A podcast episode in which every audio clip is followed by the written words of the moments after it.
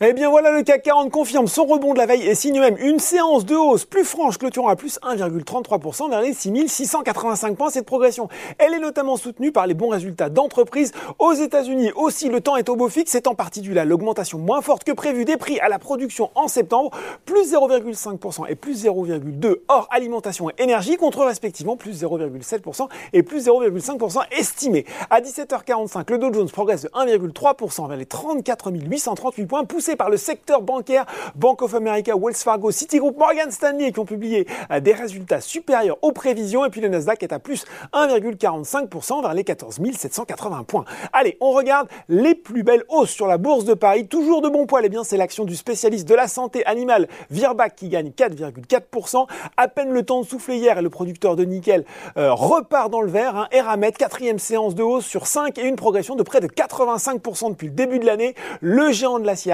ArcelorMittal plus 3,1% est également bien orienté. Sur le CAC 40, en plus d'ArcelorMittal, on retrouve Kering et Publicis Group, le groupe de publicité qui a revu à la hausse ses objectifs pour 2021 pour la deuxième fois cette année après la publication de résultats supérieurs à sa attente au troisième trimestre. Le groupe s'attend désormais à enregistrer une croissance organique comprise entre 8,5 et 9% cette année contre une prévision précédente de 7%.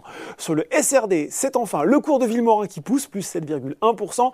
Le semencier qui a vu son bénéfice net bondir de plus de 39% au cours de son exercice décalé 2020-2021, eh bien, il vise une croissance de 4% de son activité sur le nouvel exercice.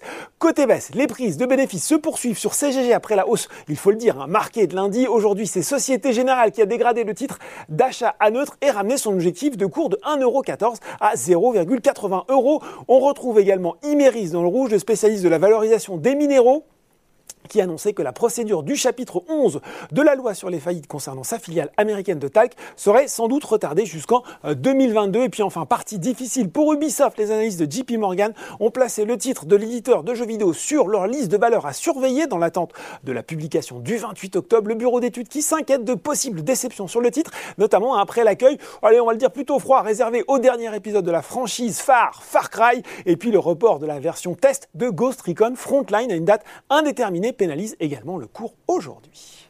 Voilà, c'est tout pour ce soir. En attendant, n'oubliez pas, tout le reste de l'actu éco et finance est sur Boursorama.